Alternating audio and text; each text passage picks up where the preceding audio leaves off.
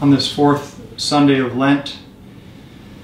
Our celebration of Sunday Mass is a bit different than uh, what it looked like last week and what it usually looks like for us. And it's so good to have you join us um, as we continue through our Lenten season and as we celebrate um, this fourth Sunday of Lent. These have been uh, very strange days, and uh, both Father Wolf and I greatly miss seeing so many of you at Mass, and this is our first weekend not seeing you uh, at our weekend Masses, and so we miss you.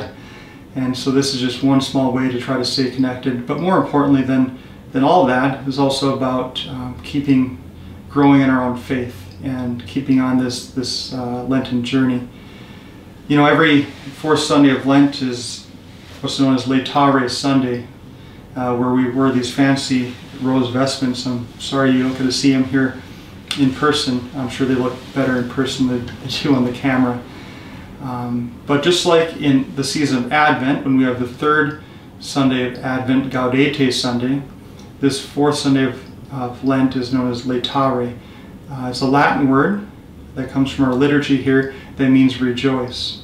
Rejoice. And what are we rejoicing in?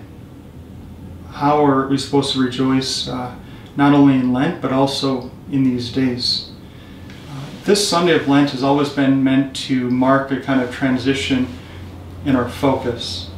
Uh, the first half of Lent, so to speak, uh, the focus is very clearly on, on personal repentance, on conversion, on change of mind, on change of heart, on examining our own lives and saying, where is the Lord inviting me to change? Where is He asking me to repent? Where is He asking me to uh, focus from things of this world and focus more on Him? And that's been the focus this first half of Lent. But the rose vestments and everything else in our liturgy today is meant to signify a change, uh, a shift during this season. And the shift now becomes, well, frankly, one word Jerusalem. That now we see very clearly that Jesus has his eyes set on Jerusalem, the place where he will celebrate the Last Supper, where he'll be betrayed, where he will give up his life for the salvation of the world, and then rise on Easter Sunday that we're now focusing very clearly on these paschal mysteries. And the reason we're supposed to rejoice is because of that. Because Jesus is doing all this, that he's going to Jerusalem for us, for our healing, for our salvation. And every single uh, third year, every third year I should say, we have this gospel from John the man born blind.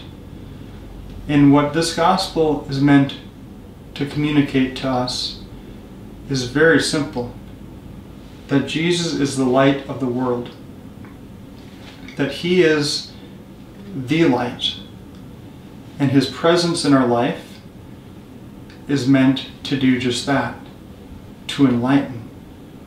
To enlighten places where we're a little fuzzy or cloudy to enlighten places uh, where there's some darkness. And so, whatever that looks like in us, um, wherever we're a bit uh, cloudy or fuzzy or uncertain, may we, like this blind man, allow Jesus, the true light of the world, uh, to be close to us, that he may enlighten us where we need him most. And again, these days, that's what we really need. We need the light. We need Jesus. We need Him to enlighten us. And we know that the light uh, in Him never grows dim. May He always be a light for us.